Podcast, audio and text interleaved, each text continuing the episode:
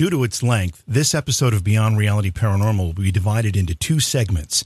This is the first of two.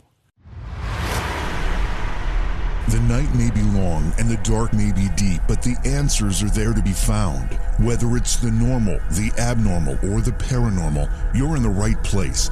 Let's go beyond reality. Our guest tonight, Caroline Cory, will be with us, a filmmaker. She has a new film out that's called Superhuman: The Invisible Made the Invisible Made Visible. And the thing that's going to be really interesting about this, and sorry about the description in Twitch, I didn't get to change it, so that's incorrect. We are talking with Caroline Cory tonight. But the thing that's interesting about this particular documentary film is that Caroline went through great lengths to use scientific evidence in support of psychic phenomenon and greater consciousness. And she shows it in the film. She shows these experiments as they're done. It's a really great documentary if you're interested in psychic phenomena like telekinesis and remote viewing, psychokinesis, um, ESP, anything that has to do with uh, psychic type abilities. This is a great film, and we're going to have a great conversation with Caroline when we bring her in. Uh, another thing that I, I, failed to mention last night, and I meant to, and I'm not even sure what day it was now because I had this note here, and somehow I missed it. But um, we lost a, a great uh, a musician and a great American hero a couple days ago, and of course I'm talking about Charlie Daniels, best known for "The Devil Went Down to Georgia," just a classic song. And in fact, in Booze, Brews, and Bros, we're going to have a bit of a conversation about that Friday night. I'm looking forward to really getting into in depth with my bros as we talk about the career of Charlie, Charlie Daniels, but particularly the song "The Devil Went Down to Georgia." He did another song that I think is really, really appropriate today. I don't think it was a big hit, but it was a song that uh, I I made a, a real direct connection to, and it was called "In America." You may or may not know it. At the end of the program, I'm going to play that song to end the show. Um, and I have a, a, and the funny thing about it is that um, I was just sitting here flipping through these these boxes of 45s that I've got here, the records that I have here, and I happened to flip along and I found the Charlie Daniels song that I'm talking about. I hadn't thought about it until I saw it. I'm like, wow. And not only is this a song that I really connected to, the reason I connected to it is because the message it sends is really powerful and it is could be uh, just as true today as it was when it was released in, I don't know, 1980, 1981, 2, somewhere in there. And when you hear it, you'll know why. So, anyway, a lot of great stuff coming up. Be sure to subscribe to us on YouTube. It's free, of course, and go to the Twitch channel as well and follow us. That's free. We'd like to have you subscribe to the Twitch channel as well. There's a fee for that, but if you have Amazon Prime, it's free. You just have to connect your Amazon Prime to the account. And if you go into the chat room in Twitch and type exclamation point Prime, it'll tell you how to, exactly to do that. Um, but following us on both of those platforms is a great idea because our weekend shows will be Twitch only eventually, and our Monday through Thursday shows will be YouTube only also. So great stuff coming up though. Tomorrow night, I am not sure what's happening. These Thursday nights have been a little funky as uh, we hit the Fourth of July season here.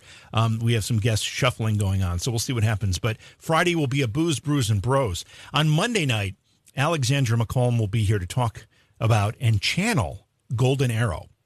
What is Golden Arrow? You'll find out Monday night. And then Tuesday, Wendy Williams, who was supposed to be here, uh, was it Monday night this week? I think so. We had an issue. We couldn't do it. Uh, she'll, she'll be on next Tuesday, Tuesday night, to talk about regression healing. So we'll be able to have that conversation. So good to see you all with us in our chat room. Uh, love having you along with me for this ride every night, and I look forward to uh, chatting with you as we can during our conversation tonight. Of course, as always, feel free to ask questions in the chat room. If you're listening as a podcast listener, thank you for doing that as well. Please share all of this wherever you happen to listen to the program. Share it on your social media. Let more people know about the program. We can get some new names, new faces into our chat rooms and as part of our group. I guess that's all the preaching I need to do. Let's go to break. Let's get our guest, Caroline Cory. Let's get her on the phone and let's have this conversation. It's beyond reality. I'll be right back. Please support the program. Go to patreon.com slash Johaw. That's J O H A W. Another day is here and you're ready for it. What to wear? Check. Breakfast, lunch, and dinner? Check. Planning for what's next and how to save for it? That's where Bank of America can help. For your financial to dos, Bank of America has experts ready to help get you closer to your goals. Get started at one of our local financial centers or 24-7 in our mobile banking app. Find a location near you at bankofamerica.com slash talk to us. What would you like the power to do? Mobile banking requires downloading the app and is only available for select devices. Message and data rates may apply. Bank of America and a member FDIC. We've talked about some of these topics quite a bit over the course of the four years of this program's history. And never have we talked about these topics with someone who has gone to such lengths to put together a documentary film that not only discusses things like telekinesis, psychokinesis, um, remote viewing, and other psychic type abilities, but actually offers illustrations of experiments and demonstrates the results of those experiments to support these discussions. And I'm talking about our guest tonight, Caroline Cory. She's an award winning filmmaker, a futurist, and a visionary author. She's got best selling books on consciousness and energy medicine. And uh, we're going to be talking about her film tonight that's called Superhuman The Invisible Made Visible. Caroline, welcome to Beyond Reality. It's great to have you with us. Hi, JV. Thanks for having me. This is awesome. What I loved about Superhuman was the effort you went through, not just to talk about experiments, not just to throw statistics at people, but to actually demonstrate how much of the work is done to support some of these ideas. Uh, it's really remarkable work. Thanks so much. Yeah, that's exactly the point of this film because, as you were just saying, there has been so much talk about our consciousness, the mind creates our reality, the mind affects our body. You know, it, it's it's almost a given now. Even doctors tell us, you know, your mind, your state of mind affects your health and things like that. So I didn't want to just rehash the same thing. I wanted to not just uh, talk about it, but show and demonstrate how that is possible. So that was exactly the purpose of the film. Well, you, you hit a home run with that. And uh, tell me about the genesis of the film. Uh, and I, I want to separate the genesis of the film with how you developed an interest in the topic to begin with. But just tell us about the genesis of the film. Actually, it's kind of both questions are connected, really, because okay. Uh, I've been in this field of study consciousness for the past 20 years, and uh, you know, giving lectures, teaching, uh, doing all kinds of uh, you know, kind of workshop type things and books. And I realized that a lot of people don't want to do that. They don't want to, you know, sit through a class. They don't want to read a book they just want to learn in a different way and so and you know as i've been saying you know this topic is so important um, the connection between the mind and the body the connection between the mind the physical world and the non-physical worlds um, we know there's a lot of experiences but we don't know how these experiences are happening so i decided after teaching and lecturing and writing books you know i got to use a medium that's easy for people, that's fun, you know, that's entertaining. And that's the reason why I, I thought I, I need to make a film. Did you know going into the film? I mean, you were already convinced. You you didn't go into these experiments not expecting what the outcome would be because you'd already had some experience with this. Yeah, exactly. In fact, that's how it started out for me. In fact, when I was five years old, I had my first uh, very, very powerful experience, I um, realized that I could see the subtle energy. I um, I had an experience where I saw beings standing there, and we were communicating telepathically, and they were kind of showing me how telepathy works and how you stay connected to the spirit realm even though you're in physical form. It was amazing. And so of course i was five years old. You know i thought oh everybody does that. It's no big deal. Um and and also the experience was beautiful. It wasn't scary or anything like that. So that because of that experience i was very open and i stayed very open to the idea that, hey, we are connected to the non physical, non visible realms, and uh, we can continue that communication. That connection is never severed. So because I stayed open to that idea, I uh, I I got into uh, I started asking questions. Yes, but how? I want to know how. You know, yeah. not just that it happened. Um, I want to know the mechanics of what did my brain actually do to be able to see things that others couldn't see, to hear things, to suddenly spontaneously uh, speak telepathically, like hello, you know. Mm-hmm. And so, so when I started asking these questions, of course I was going down the rabbit hole, but eventually things started to make sense, and um, and I also brought in a lot of, I think, memory with me coming into this life. I have to say, so I started to understand the bigger story, if you will, like the parameters within which we operate. Um, so the connection between the visible, the invisible, the physical, non-physical, and I started to see the construct of consciousness, how different people have different construct and how it's all connected within a larger construct. So all these kind of mechanics started to come together, and um, which really, when you read the books and you go through the teachings or whatever, um, after, of course, 20 years of research and working with many individuals as well, it starts to not only make sense, it literally explains everything we you know you are being talking about. Telepathy ufos apparitions all kinds of stuff and so, uh, what was your question?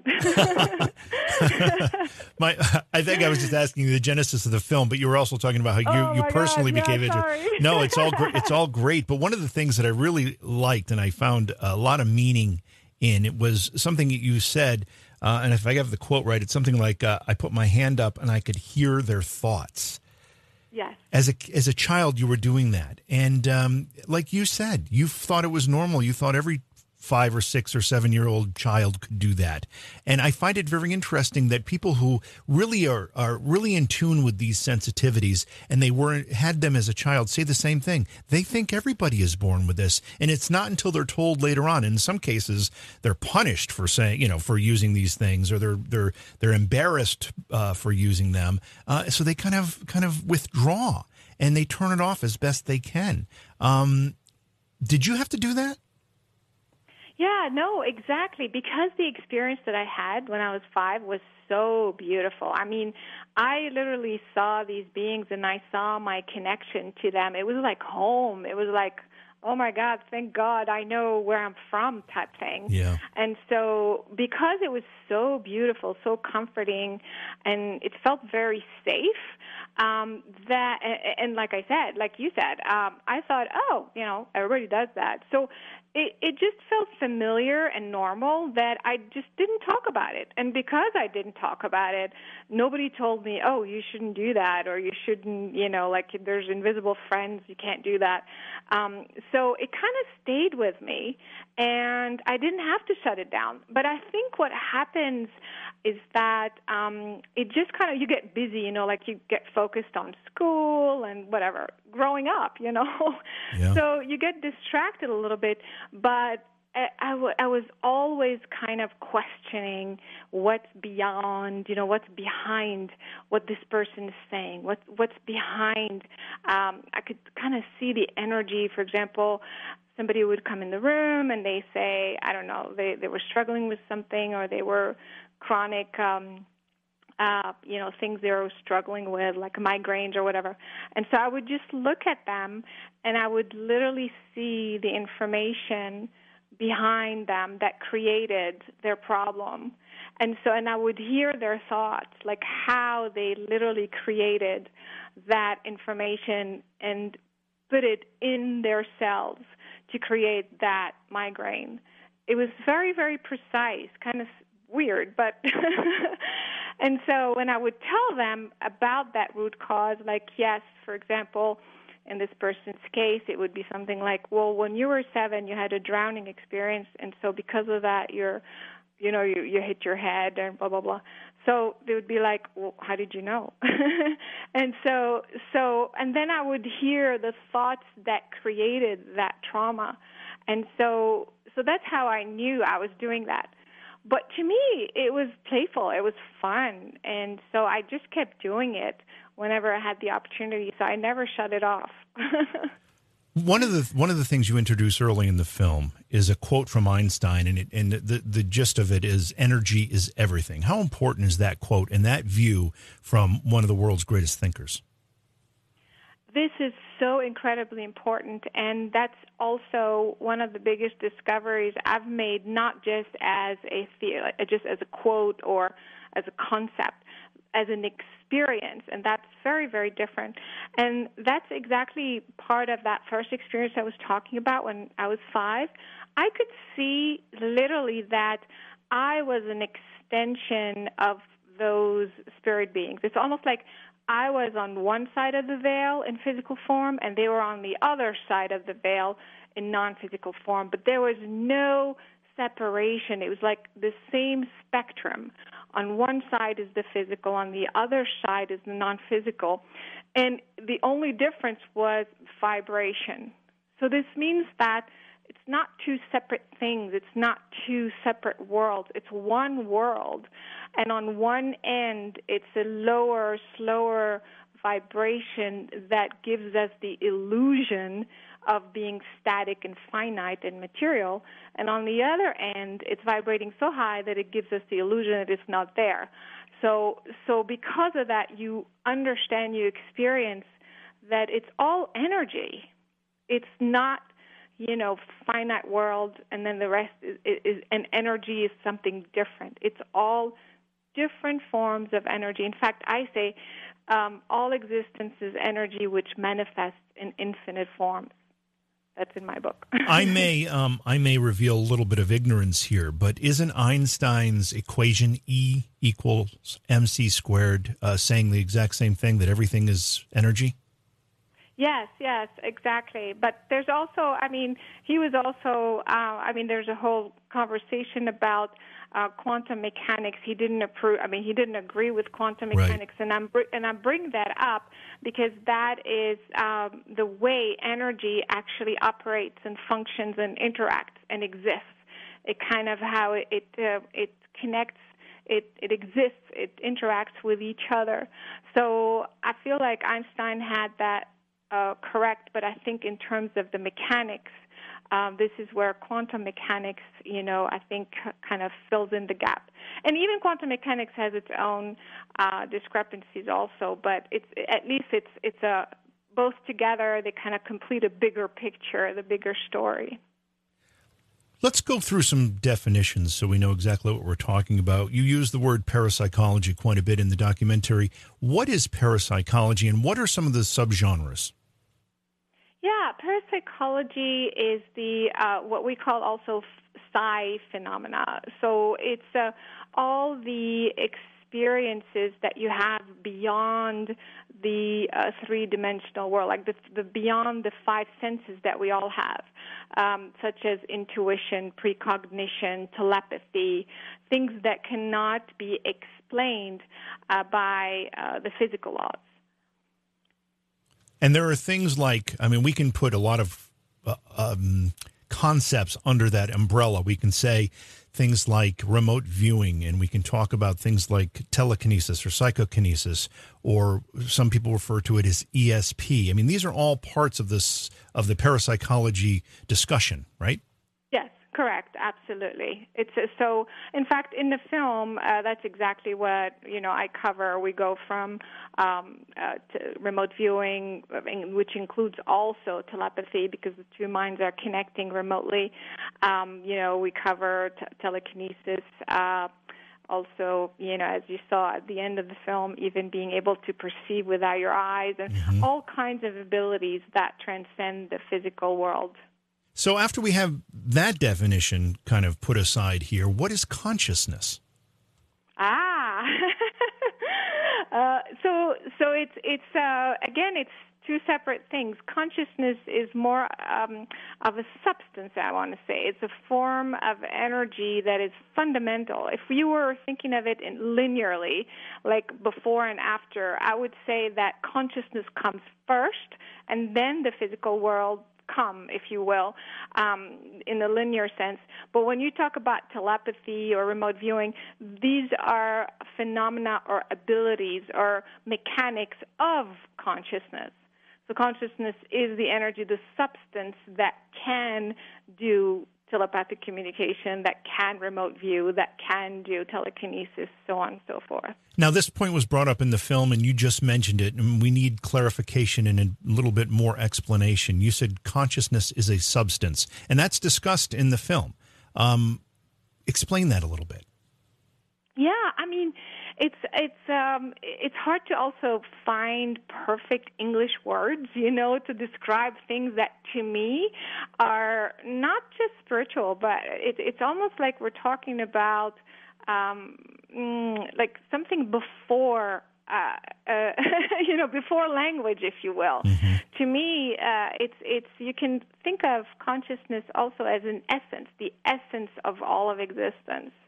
So uh, it's a nuance, you know, is it essence or substance? But I like the word substance as well because um, it can, as a substance, it can permeate through everything. It it, ha- it also can have a physical component, even though it's also it's like an essence.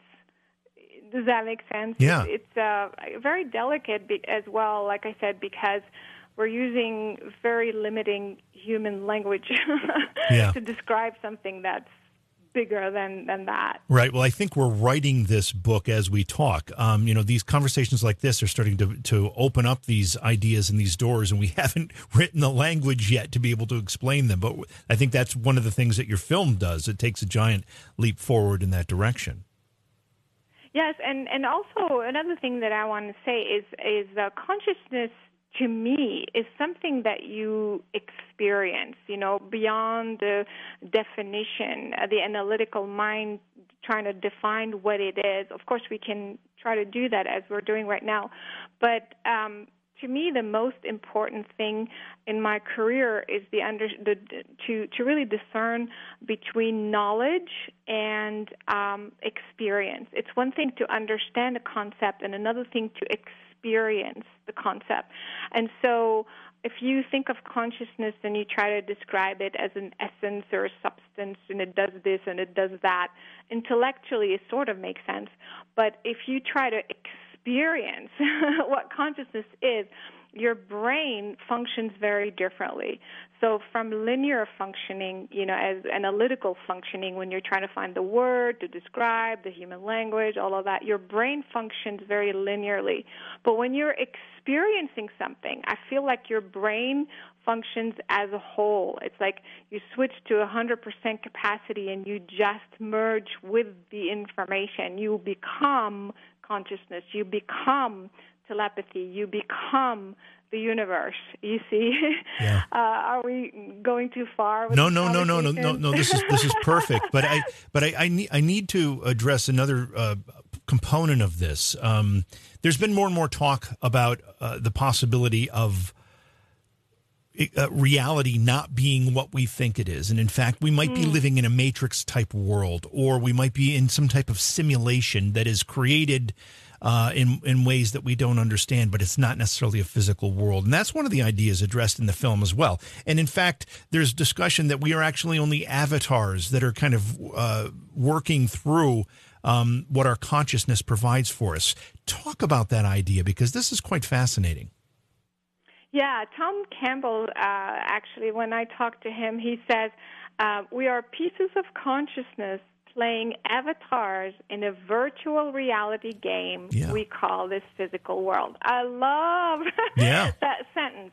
Uh, but honestly, I, it's not the virtual reality as in we're all inside the matrix and this is all, all an illusion and we're being played by a big computer. That's not what actually he means. Okay. Um, what is actually meant by this statement is more that we are pieces of consciousness, each one of us. We, we have our individual individuality actually as an individual consciousness, but we're still part of a much larger consciousness. And we're drawing information, we're downloading, if you will, data um, from this larger consciousness. um, that's also what explains how we can be tapped. We're kind of entangled, if you will. Um, you know, that's why some people retrieve the same information at the same time, even though they don't know each other. That's what explains telepathy and so on and so forth. Because the larger consciousness ha- contains all of this information and the potential information and the eventual information. So, having said all of this, um, it's not that the we are inside a computer and we're just kind of um, it's a game and it and the physical world doesn't exist. Because when you create your reality when you focus your intention on something then the result the intention that you um, uh, that you focused on happens. This means that the larger computer is not deciding the outcome. You are deciding the outcome. And that's precisely what this film demonstrates. Are we just being played by a large computer, or do we have any say in the matter? and so when we do these experiments over and over and we can predict the outcome of an experiment, that way, you know, if I say I'm going to make this water, the pH of water go up this way or go down this way, I'm going to move this piece of paper to the right or to the left, and I'm going to make it levitate, whatever. When I'm saying this and it happens, this means that my intention has the ability to create the reality that I choose. Therefore, the larger computer is not the one deciding, I am deciding. Does so, that make sense? Yeah, so, yeah. so when he says virtual, I think it's more to think of the larger uh, reality as malleable. Like it's changing all the time. That's why we say it's virtual. It's like it's not finished, it's not static, it's constantly moving. Therefore, it's not finished, if you will. So, how do we then uh, understand if, if I am looking at an object and someone else is looking at an object? We see the same object, we touch the object, we feel the same properties of that object. I mean, even if we might, you know, have, have different ideas, or if we have competing intentions about an outcome, um, you know, we both end up seeing the same outcome. Uh, how do we explain that in this idea? Yeah, exactly. Mean, if you, you know, I mean, uh, how do you explain the physical world and with this idea?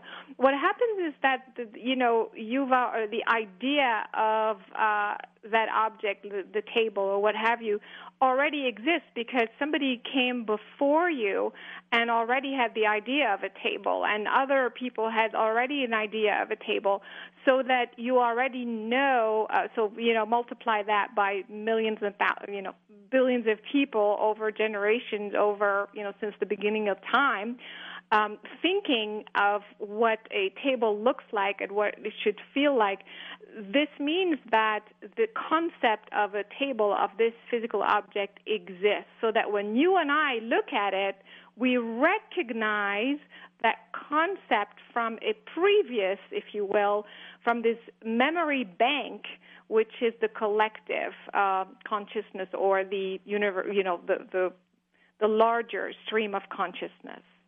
Does that make sense? Yes, it does. But at this at this yeah. at the same time, one of the things that you demonstrate in the film through experimentation is that intention can affect the rea- uh, the physical world, reality. Um, yeah.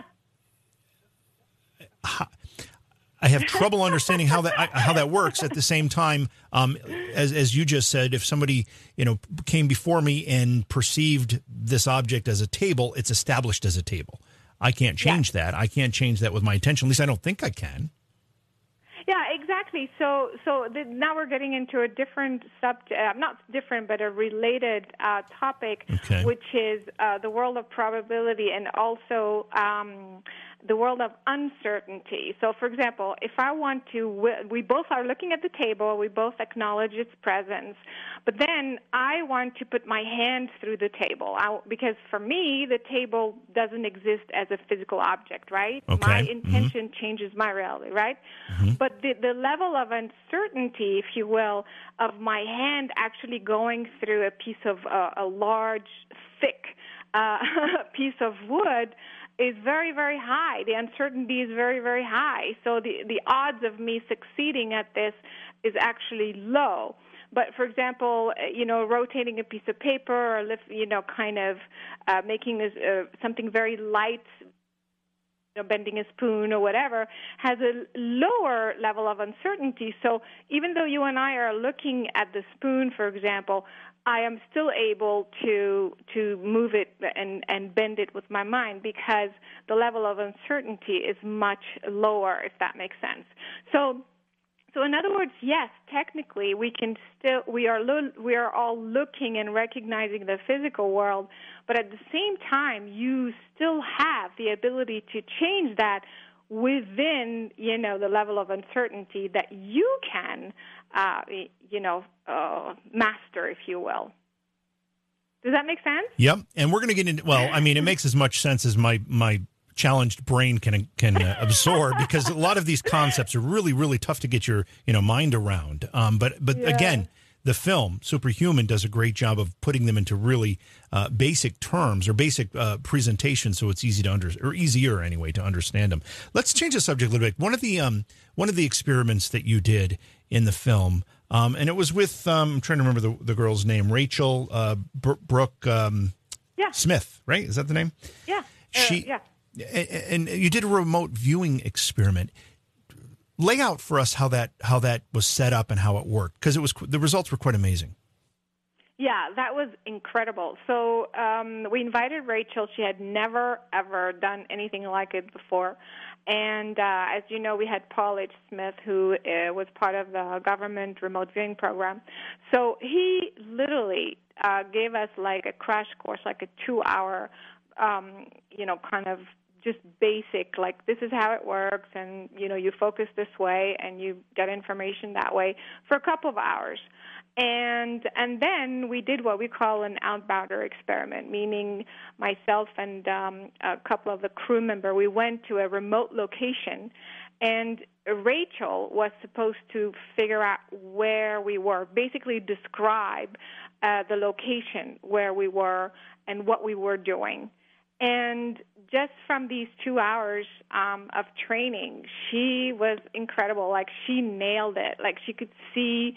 Well, we went to a park, and she could see exactly like uh, you know the carousel. She could see the colors. There was like a Christmas tree. Um, she nailed it. It was absolutely uh, incredible.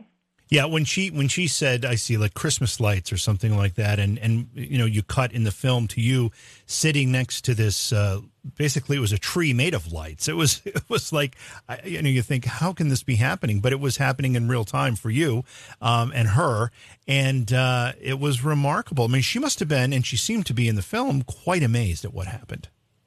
Yeah, she was like blown away. In fact, her reaction was hilarious, if you recall. And something really, really fun happened. Uh, I don't know if you remember the story of the the hot drink. yes, that's right. Uh, mm-hmm. She picked. Uh, yeah, she she even picked up that um, you know we stopped at a at a place and got coffee on the way, which we weren't supposed to do, which was a big no no. And so um, that's um, she still was able to pick it up, which means that she was totally tuned in. She was really picking up information in real time. Um, so, and another reason why I also invited uh, Rachel and, and, as you know, other guests in the film, I wanted to also show that it's not only certain people who have trained, who have done this before.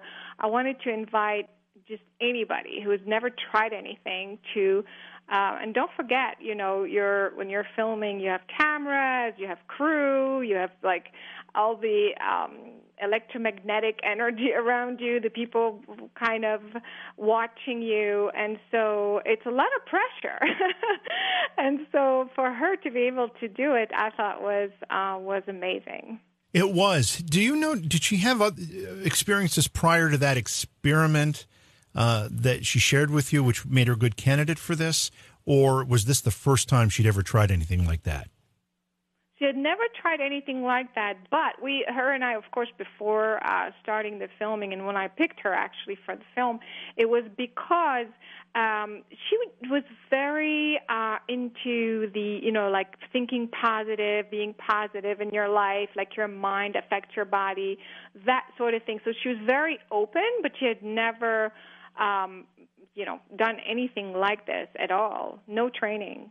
Um, you just mentioned uh, guests that you had into the, in the program, people that you selected, and I just have to say uh, that a couple of them are actually good friends of mine. Naomi Grossman and uh, Ben Hansen are both friends of mine, and I was really kind of surprised to see them both in the film. but it, was a lot of fun. You know, you know Naomi. That's great. Yeah, yeah. yeah Naomi is a good, is a good friend. Um, back to the, the, the remote viewing idea. You you kicked off that discussion with this uh, experiment. You demonstrated how it can work, particularly with someone who hasn't done it before.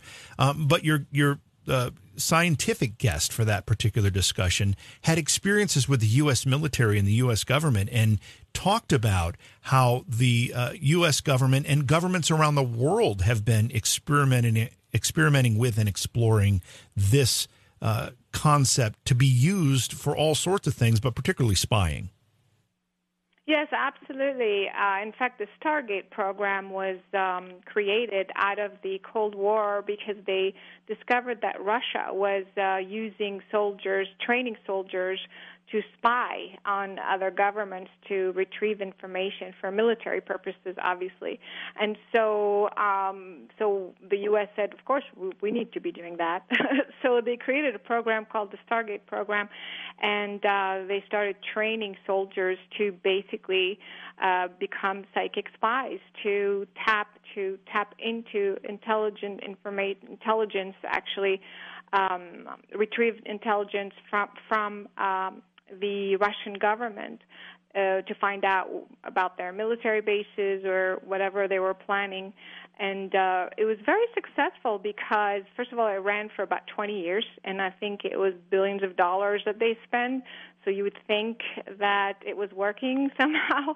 And in fact, uh, we show in the film actual documents. Uh, it was the time of Carter, uh, where um, this uh, information was given to. Um, Congress, and actually it affected policy. Um, they were going to create, you know, they were uh, they used the remote viewing exercise to uh, to actually withdraw from. Um, um, I don't remember the details. yeah, honest, there was there was, was, a missile system in which yeah, missile system, in exactly. in which uh, they had a, they had tried to come up with a way that they could uh, avoid detection by the Russians, uh, the Soviets yeah. at the time, and they came up yeah. with this system by where they would move it through these tunnels, the missile, so the, the Soviets would never know exactly where the missile was. But then they they tried the remote viewing experiment, and they they were able to locate it 100 percent of the time. So they recognized, yeah. wow this is not going to work. If this remote viewing thing is what it seems to be, they'll be able to find it regardless. So they scrapped the whole program. Yeah, exactly. Um, yeah, exactly. So it did affect policy. It was very, very instrumental in decision making. And so, yeah, this means that it works, definitely. Uh, but how, I think it, it kind go ahead. No, no, no, finish. I was just going to say, but I think it started to take a different turn, if I understand it, because you know, different folks uh, who were in the program uh, tell us kind of the story from their own angle. But I think it started to take a different angle uh, at one point because they started to be asked to retrieve information like uh, actual documents and um, do things that are not just remote viewing but more remote influencing, meaning um, from afar that kind of uh, affect computers and machines, and you know, which means that you could blow off a missile remotely, which could be very, very, very scary and dangerous. Uh, so I think, uh, I think at that point. Um, you know, Congress pulled the plug, something like that. Yeah. Um, how many governments uh, are, around the world are involved in this activity that you're aware of? Um, particularly when uh, uh, you know, they were all kind of hopping on board. I know, I know China was mentioned. I know, obviously, the Soviet Union, the United States, but I imagine it's more than that. Oh, definitely. I would say definitely uh, China for sure. Still, um, Japan, uh, Israel, uh, also I'm sure Russia. Oh, I mean UK, France. I mean, yeah. I mean, like, uh, if, if, if the big uh, governments are all going to be doing it, uh, you know, it's like a uh, like a no-brainer, right? Yeah. Are one, we? St- are one, we? One, yeah. Are ahead. we still doing it? I don't. I don't hear about it as much contemporarily. I think they are, uh, mm-hmm. uh, especially the Chinese. Um, I know for sure that they are. Is it is yeah. it is is this something that you believe, particularly when it rises to the level of a U.S. intelligence program? Is it something that is consistent enough that it can it can be used with regularity for this type of application, or in your experience, is it a little too random for that? You know, I'm not really sure, but uh, I think there's so much conflict and so much, you know, kind of. Um, confusion, I think, within the government, and especially with what's happening right now in the world. I'm not really sure if um, this type of program could be used consistently, like you're saying. I think it's um, it's only when it's needed and you know to achieve a specific, like pro- uh, probably, for example, for corporate spying, it's still yeah. happening. Definitely. Yeah. Corporate spying. They'll do anything to get competitor information, right? Um, yeah. What is um what is the effect of a near death experience on all of this, particularly somebody who has these sensitivities? Does it heighten them? Yes, of course, absolutely. Because you, going back to what we were talking about earlier, it's not just the knowledge; it's the experience. You literally live through it. It it becomes a cellular thing, and so when you have a near-death experience, you actually experience cellularly what it's like to be on the other side and uh, have this bird's eye view and come back. So this is a very um, you know traumatic, but in a good way actually. It, it depends. I've seen sometimes a um, a uh, sometimes when this experience, out of body experiences and near death experiences are actually traumatic. Uh, but in general, you learn and you see things that you couldn't have seen otherwise, and you come back with a whole different perspective on your life and usually with new abilities as well. So uh, to me, it's uh, very, very, very helpful. Yeah, frequently we'll have folks on the program who are um, either uh, exper- or, or, or, practicing mediums or they are uh, psychics or whatever it happens to be, and often their story begins with a near-death experiences. And when they came back, they these sensitivities were very much heightened, and they weren't even aware of them prior. Uh, so that is definitely something that plays out there. Um, another expert you had in the documentary talked about the idea of spin. In other words, uh, you know, the, the, the universe is spinning, the galaxy is spinning, the solar system is spinning, the planet is spinning, our cells are spinning. This is part of this consciousness fabric. Explain, talk about that a little bit. Oh my God, I love your questions. These are a very, very profound uh, subjects, I think, because uh, this is uh, Rudy Schild. He's the astrophysicist of uh, from Harvard Smithsonian, and what he mentions in the um, in the film has to do with the spin uh, that is part of the entire universe, like you were saying, we see spin at the universe level, at the planetary level, at solar system level, but you keep coming going down to the from the macro to the micro level. Our physical body, our our cells are vibrating. Everything is vibrating, even um, the phys- some physical objects that appear to be finite and still are you know, if you had to zoom in, if you will, there's still a form of vibration. So the reason why uh, this is such an important um, component of um, the nature of reality is because you start to notice that there's coherence. This means that uh, from your the the cells vibrating within your body to space around you to the planets around you, if everything is vibrating um, at a different ratio, um, at, at a uh, coherent ratio, then you become coherent with the universe. And so, um, in the context of the film, he was talking about consciousness waves that consciousness also have a wave function, and that wave function is also a spin function. And so, if the spin function of consciousness is coherent with my brain and your brain, then our brains become coherent so that whatever information I have in my brain gets projected in yours instantaneously because we become in res- basically re- in resonance with each other. Um, my brain waves um, and consciousness waves are um, coherent with your the spin of your consciousness waves. I find that concept fascinating and very very profound. So I'm so glad you brought it up. We're talking tonight with Caroline Cory, filmmaker author, and uh, her latest documentary is called Superhuman: The Invisible Made Visible, and uh, it's it's the subject of our discussion tonight. And uh, Caroline, before we continue, where can people actually see or buy the film? Yeah, they can go to superhumanfilm.com and they can actually pre-order it right now. Uh, the, the, good news is that they get to download it and they get all kinds of bonus clips if they do that. Uh, but it but it becomes available for mm, regular sale on July 14th as well. But I don't think they get that option at that time. I think it's a part of the pre-order. So it's superhumanfilm.com. Superhuman, and, and the bonus material is part of the pre-order. Yes. Okay. Um, entanglement, that's another idea that's introduced in the film and discussed uh, in relationship to consciousness. What is entanglement? Yes, so actually, this was demonstrated um, scientifically that you know they were obser- observing particles, uh, the behavior of particles, and they noticed that uh, the, um, the two particles, even though they were spread up in space, they were not connected at all. The properties of one particle can be shared uh, with another particle at a distance. So that's it means that they were connected somehow, and this is how the concept of entanglement came about. So this means that the two particles are entangled, and so um, we bring that up in the film because we're saying that if actual particles are exchanging properties at a distance, why is it so crazy to think that our minds are exchanging properties at a distance? Our brains are exchanging properties at a, at a distance.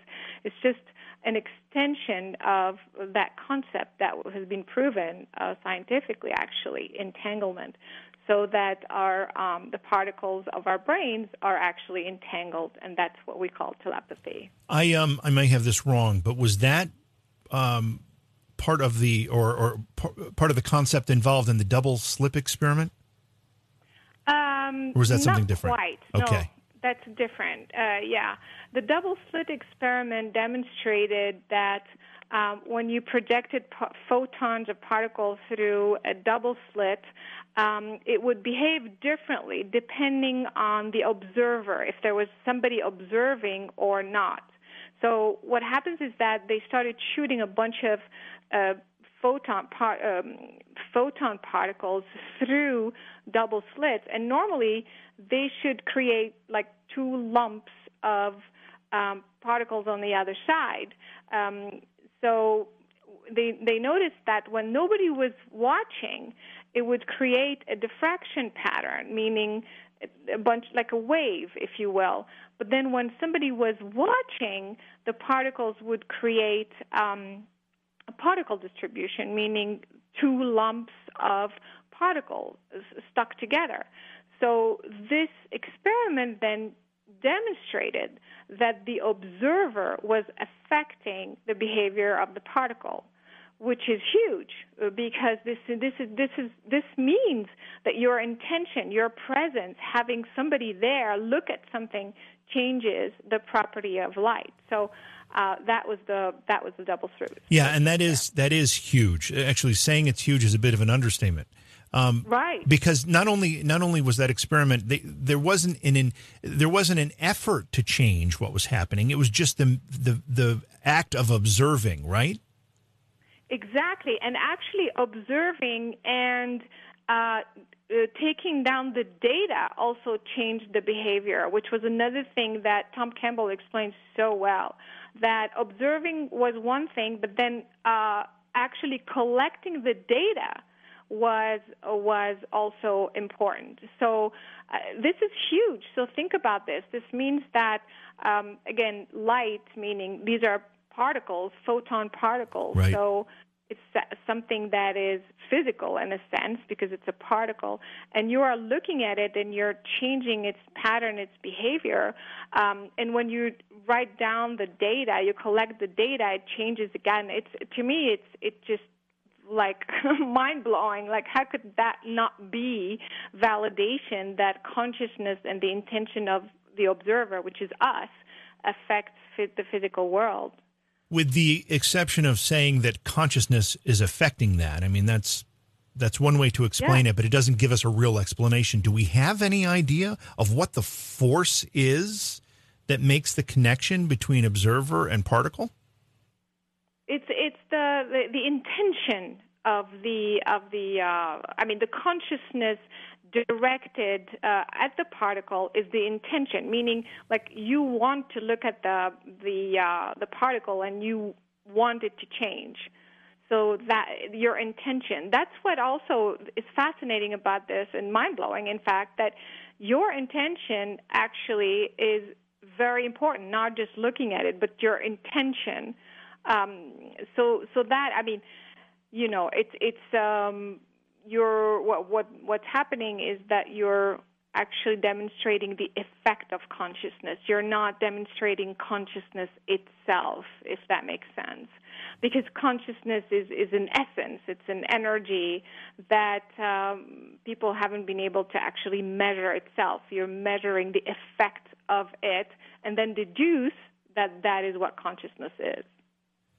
There is there is there are so many ideas that you present in the film, and uh, even though you went into this film already knowing uh, the the reality of some of this because you personally experienced it, as you were going through these experiments one by one and watching whether it was yourself as the subject or someone else as the subject, were you amazed at what you were seeing?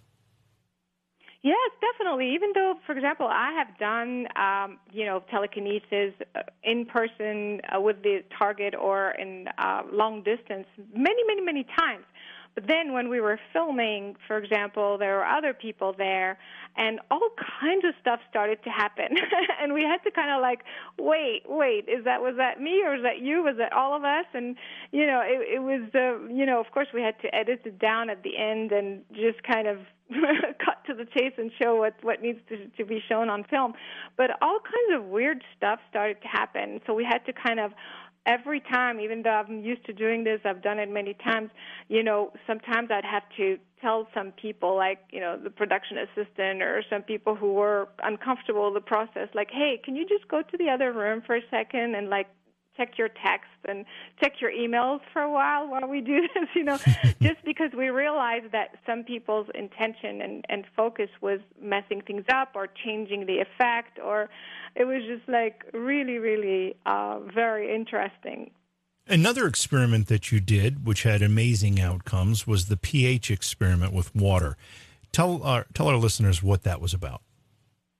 Yeah, I wanted to do this experiment because, as you know, we hear a lot about alkaline water being good for our health. In fact, in fact, you buy bottled uh, water, nine plus pH or whatever, for eight dollars. you know, because we know when the body is alkaline, it's very hard for a virus or a bacteria to survive. So, um, because of that, I wanted to do this experiment. In fact, I'm not the first one. Obviously, other people have done this experiment before. William Tiller is one of them, and so um, I wanted to actually demonstrate if this is possible, how this could be possible, and so we um, we did this experiment with water. Uh, what happens also for those who are listening, when we do experiments scientifically, we don't just like take a sample and try to change the pH. For example, in this case, we take um, a measurement over several hours, which is a baseline to make sure, okay, well, it is 7.4 or whatever it is for a long period of time, and then exactly, let's say at one o'clock, this is when the experiment starts. And so I focus my intent on it, and for 15 minutes, 20 minutes, and then we see if there's a change, and then I stop. So then we observe and see if the numbers go back to the baseline. So that's how we do an experiment, and, and then we repeat it over and over, and that's how we know that this was the effect of the intention or not, uh, or if it was random. And so in the film, um, I the, the, we took the measurement of the water over several hours, and then even on film three times over and over. And then once we took that measurement, it was like 7.4 or something, and I attempted to lower the pH.